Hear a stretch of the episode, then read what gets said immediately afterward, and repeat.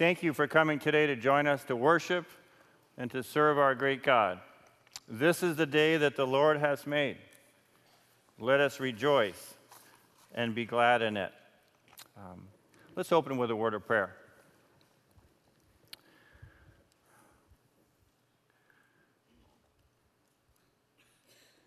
Father, every day is a gift, every breath is a gift. We are especially thankful for Sundays. It's a remembrance of the day you rose from the dead to give us victory over sin and death.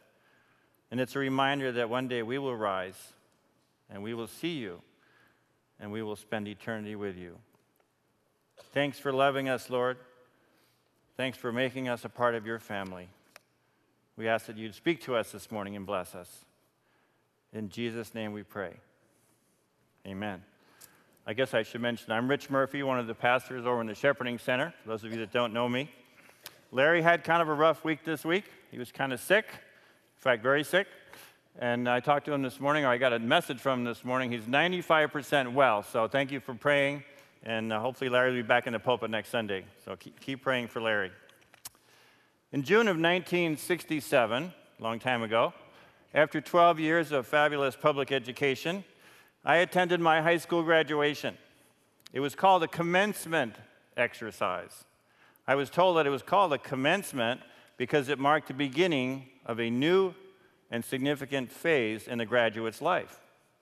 The parents and teachers were saying, in essence, we believe that these graduates are ready to function independently and responsibly in our society.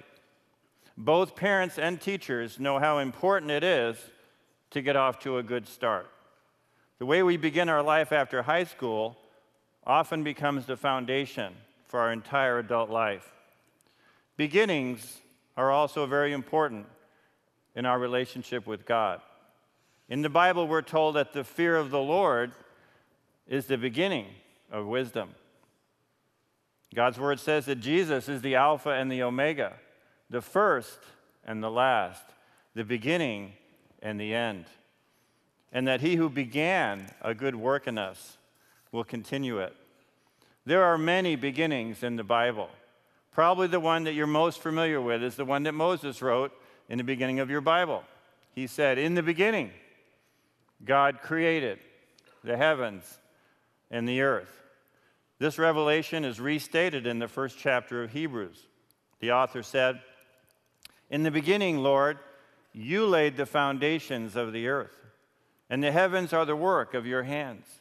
They will perish, but you will remain.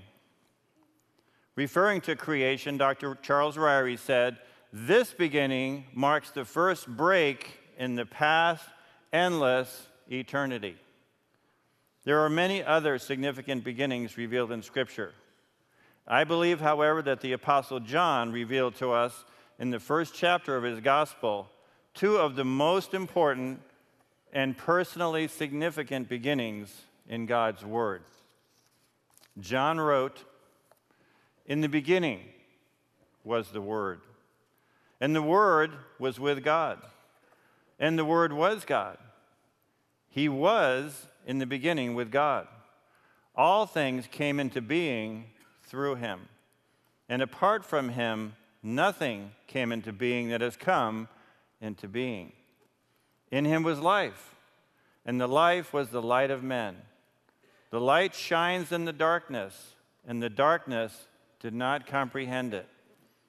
There came a man sent from God, whose name was John. He came as a witness to testify about the light, so that all might believe through him. He was not the light, but he came to testify about the light. There was the true light, which, coming into the world, enlightens every man. He was in the world, and the world was made through him, and the world did not know him. He came to his own, and those who were his own did not receive him.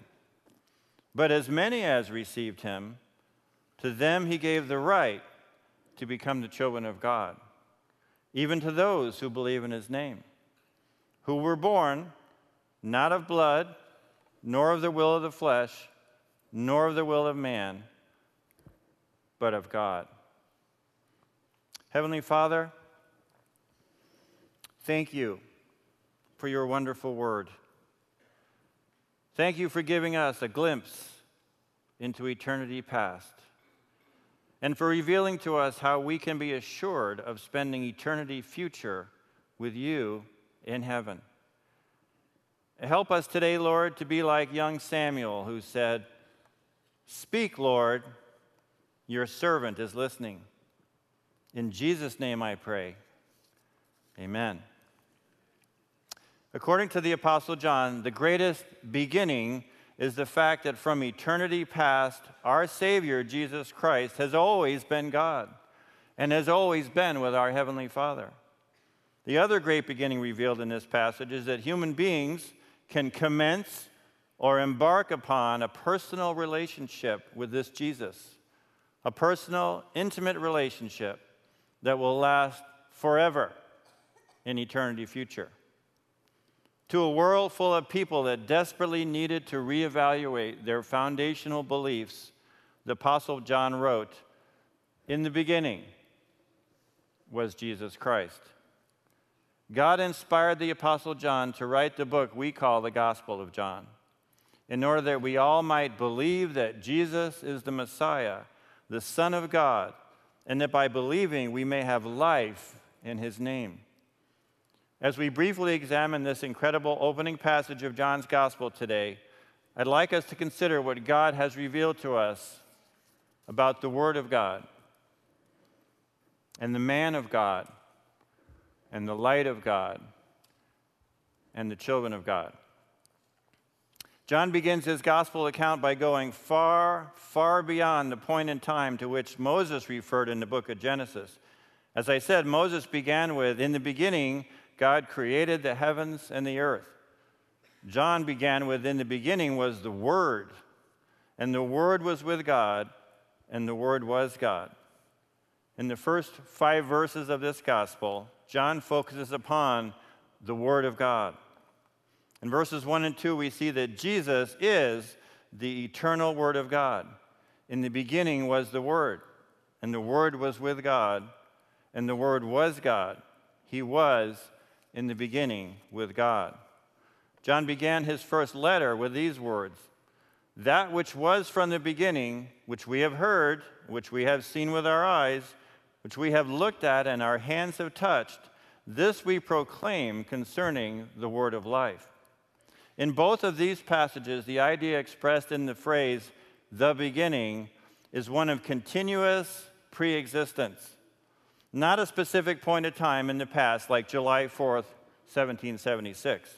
It was more like an arrow pointing back to the furthest reaches of eternity. Moses' use of in the beginning did refer to a specific point of time. At one particular point of time, God did create the heavens and the earth. In fact, he did it in six days. John's in the beginning points far, far beyond that point into eternity past which is another way of saying the Word of God has always existed. Jesus, the eternal Word of God, has always existed as a member of the Trinity. There was never a time when Jesus did not exist. God is eternal, we are immortal. The difference is this God has always existed and always will. We did not always exist. My existence began in 1948. I was born in 1949. And I will always exist from now on. But I did not always exist in the past. We begin at a point in time, humans, and we live forever. We're immortal. God has always existed and always will exist. He is eternal. In verse 14, John wrote, The Word became flesh and made his dwelling among us. We have seen his glory the glory of the one and only Son, who came from the Father, full of grace and truth. Jesus didn't begin to exist when his human body was being formed in Mary's womb. Jesus, the eternal Word of God, took on human flesh for the first time when he entered the womb of Mary to begin his incarnation. When Jesus took on human flesh, he continued being the same person he had been for all eternity. and he continues today to be the same person he has always been. God's word tells us that Jesus Christ is the same yesterday, today, and forever. So Jesus is the eternal word of God, and Jesus is God the Son. As the eternal Word of God, Jesus is not just a supreme spokesman for God or God's ambassador to the human race, Jesus is God. He said of himself, I and the Father are one.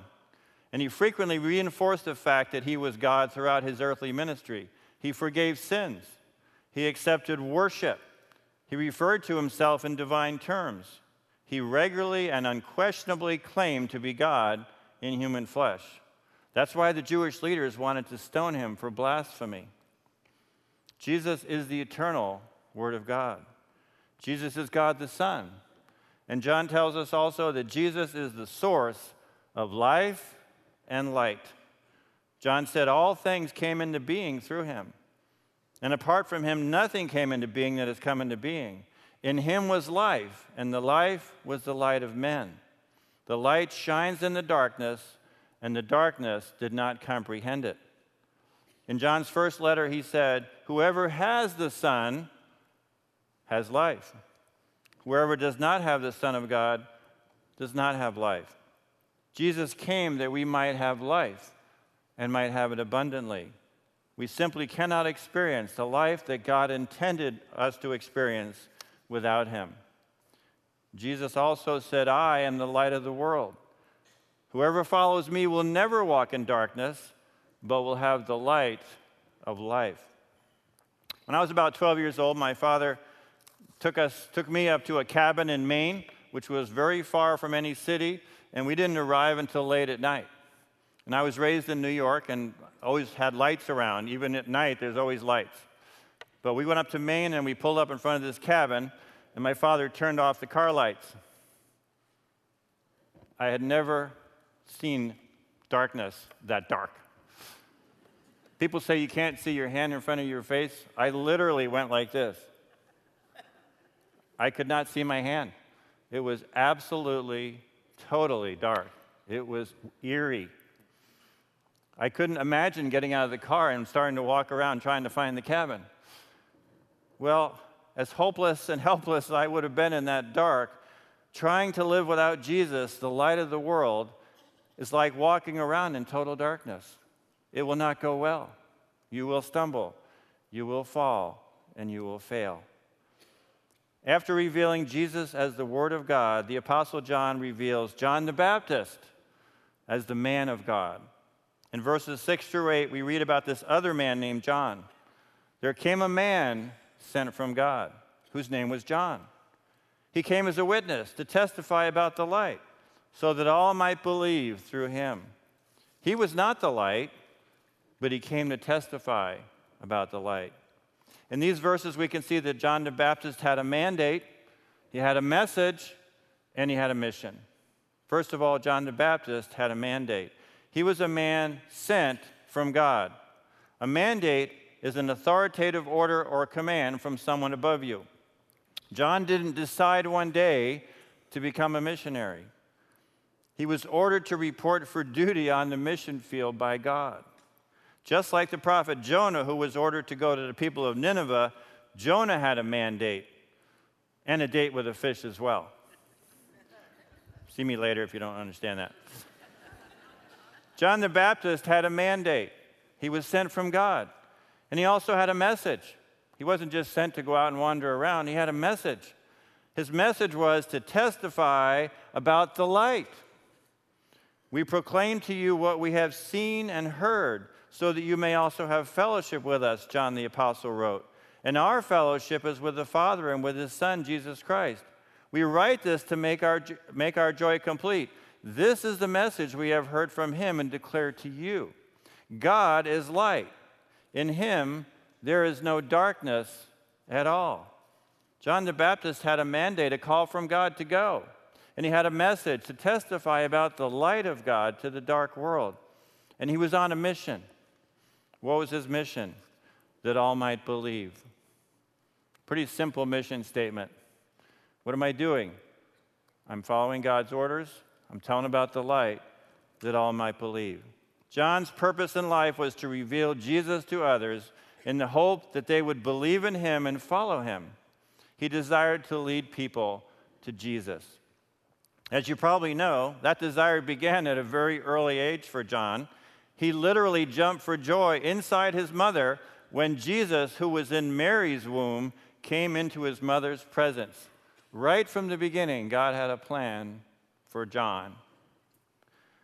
Are not all followers of Christ called to be men and women of God, like John was? Do not all followers of Christ have the same mandate, the same message? and the same mission?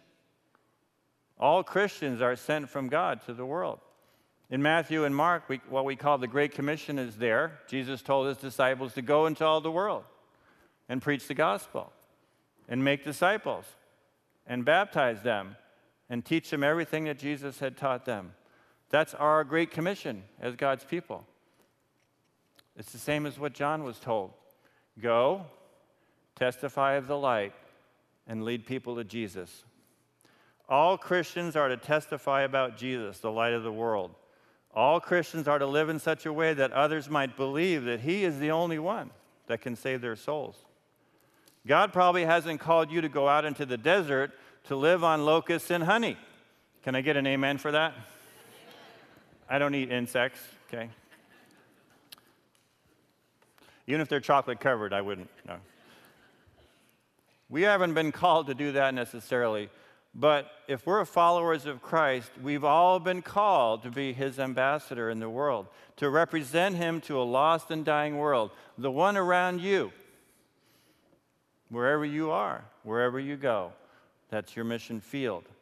Paul reminded us that we are God's workmanship, created in Christ Jesus for good works, which he prepared in advance for us to do. It's Ephesians 2:10. I love that passage. Because what it says is, I don't have to be anybody else.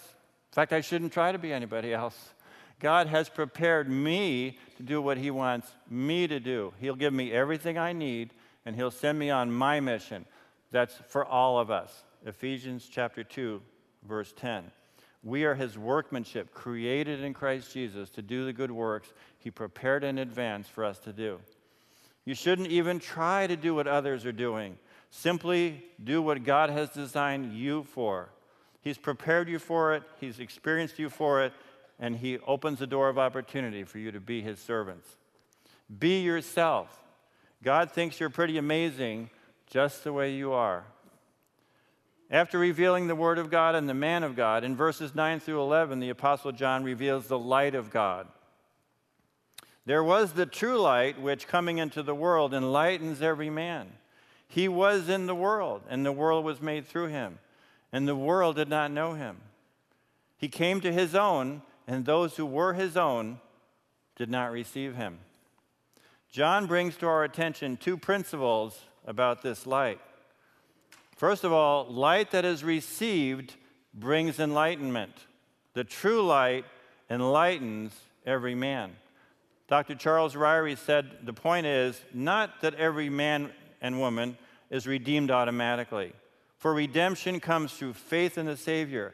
But this light is available to all men.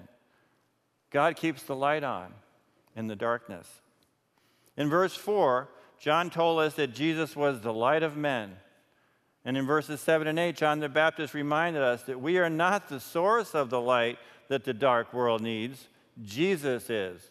Christians do, however, contain that light. I was a Navy chaplain for over 10 years, and I went out several times on ships, many times on ships, a couple of six month deployments. And one of the things they have on ships, even though they have all this electronic gear, they have signal lights. Signal light is a pretty good sized light. Inside this signal light is a very powerful light. It can go for miles and miles and miles. It's very powerful. In the front of that signal light, there are louvers and a little handle. And so they turn the signal light on, but no light comes out until you move the handle. And as you move the handle, you can let a little light out or you can let a lot of light out. We're like that. We contain a very powerful light, the light of God. But too often we have the louver's closed. And with the louver's closed, there's no light coming out. You see, we're not the light, but we contain the light. God wants us to go into the world and not just shine your little light, shine his big light. That's what we're called to do. Light that is received brings enlightenment. Light that is received brings enlightenment, but light that is rejected brings darkness. John wrote, He came to his own, and those who were his own did not receive him. In verse 5, John said that the light shined in the darkness, but the darkness did not comprehend it. In other words, sin doesn't understand righteousness. In chapter 3 of his gospel, John went on to say, This is the verdict light has come into the world, but people loved darkness instead of light because their deeds were evil. Everyone who does evil hates the light. Everyone who does evil hates the light and will not come into the light for fear that their deeds will be exposed. In his first letter, John also said this If we claim to have fellowship with him and yet walk in darkness, we lie and do not live out the truth. But if we walk in the light as he is in the light, we have fellowship with one another. And the blood of Jesus, his son, purifies us from all sin. The light of God reveals the darkness and sin in our hearts. And when it does, we typically respond in one of two ways. We either hide from God and the light, or we humble ourselves under his mighty hand and seek his forgiveness. In Romans chapter 1, the Apostle Paul told us what happens to those who turn away from the light of God to prefer the darkness. He said, For since the creation of the world, God's invisible qualities, his eternal power and divine nature, have been clearly seen, being understood from what has been made, so that people are without excuse. For although they knew God, they neither glorified him as God or gave thanks to him, but their, their thinking became futile and their foolish hearts were darkened. Their hearts were darkened and they became fools because they turned away from the light of God. Have you been reading the news lately, like the last 50 years or so? Um, is there any doubt in your mind that darkness and evil are pervasive in our society, in our country, in our world, in every place? There's ample evidence of what happens in the dark. Is there any shortage of evidence regarding the foolishness of mankind? No. A number of years ago, we were driving through New Mexico and uh, we were listening to the radio, and there was a talk show on. I don't know who the talk show host was, but apparently the subject that day was abortion.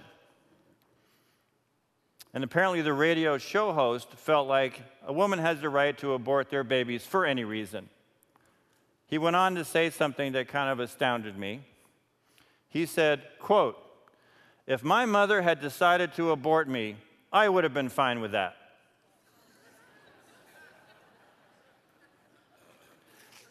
As I was driving, I said, Really? How does that work? Um, what a foolish thing to say. What a foolish thing to say. There's no shortage of foolishness. If you read the news and listen to what's said, I often just say, Really? What are you thinking that you would think that way? God told us why it's that way. If we turn away from God's light, we are foolish and our hearts are darkened. The current condition of our country and the world strongly confirms this biblical principle. When people refuse to submit to their Creator, their hearts will be darkened and they will become fools. Having revealed the Word of God, the man of God, and the light of God, John clarified for us the redemptive truth about his children, the children of God.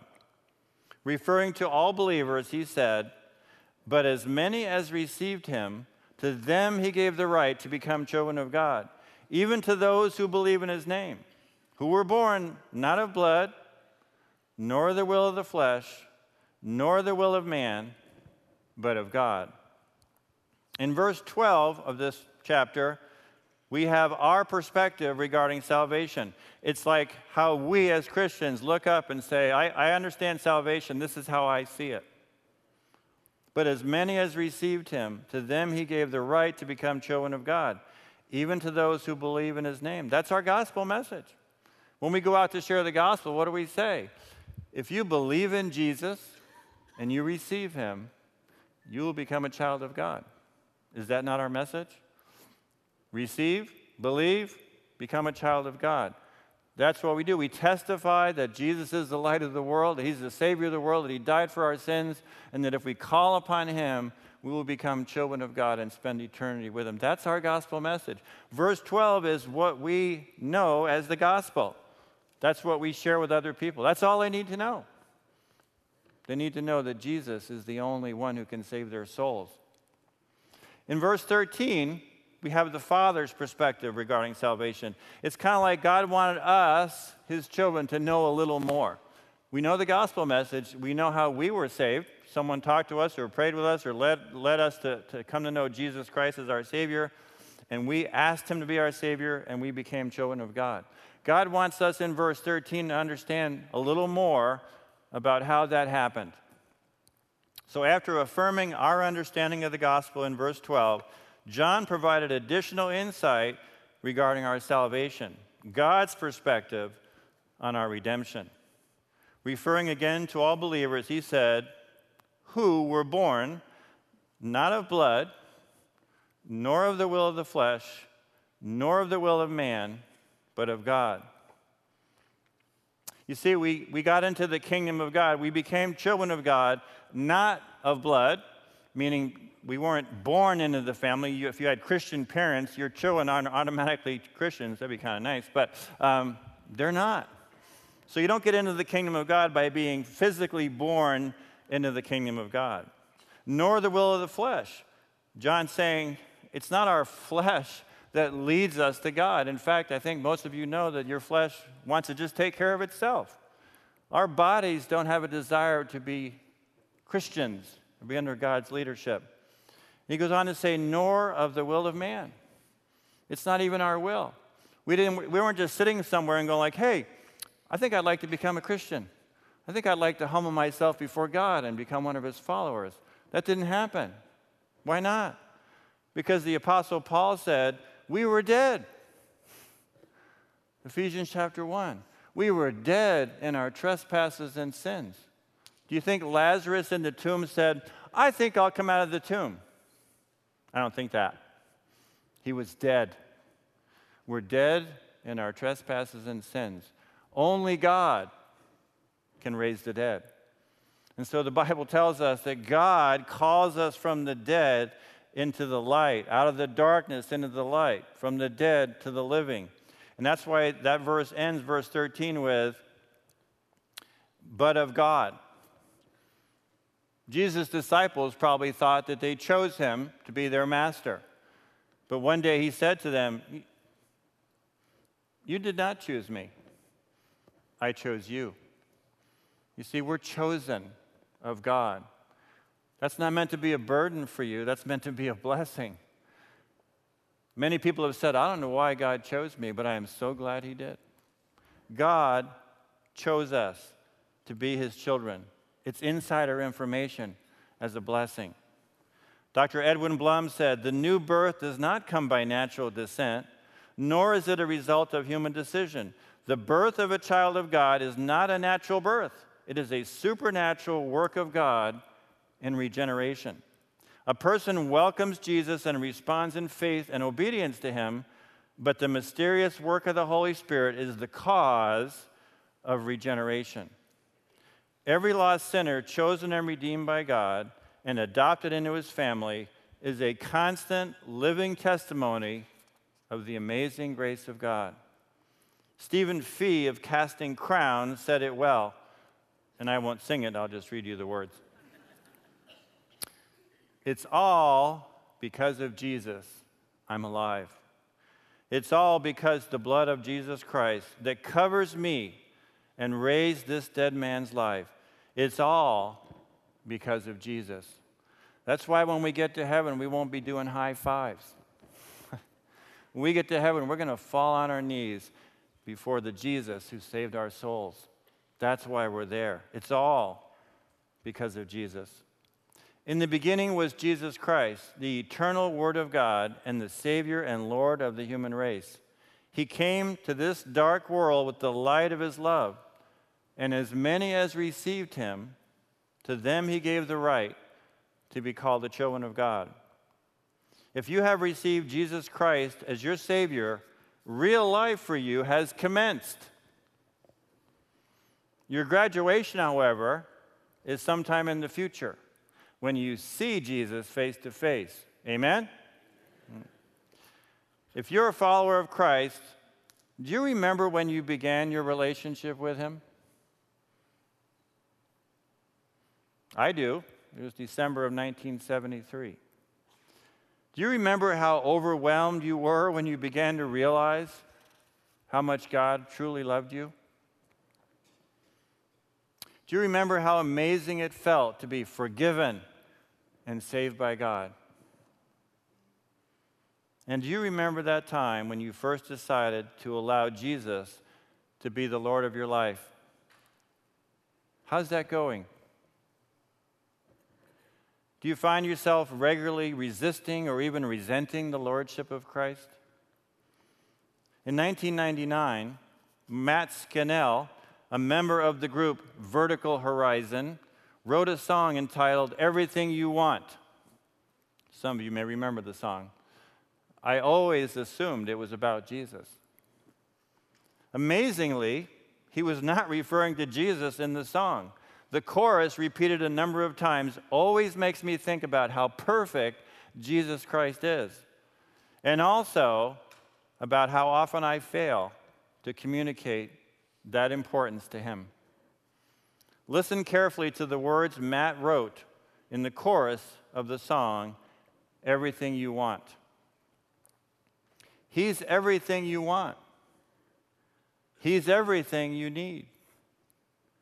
He's everything inside of you that you wish you could be. He says all the right things at exactly the right time, but He means nothing to you, and you don't know why. The song closes with these words I am everything you want. I am everything you need. I am everything inside of you that you wish you could be. I say all the right things at exactly the right time, but I mean nothing to you. And I don't know why. Would you bow your heads with me as we close?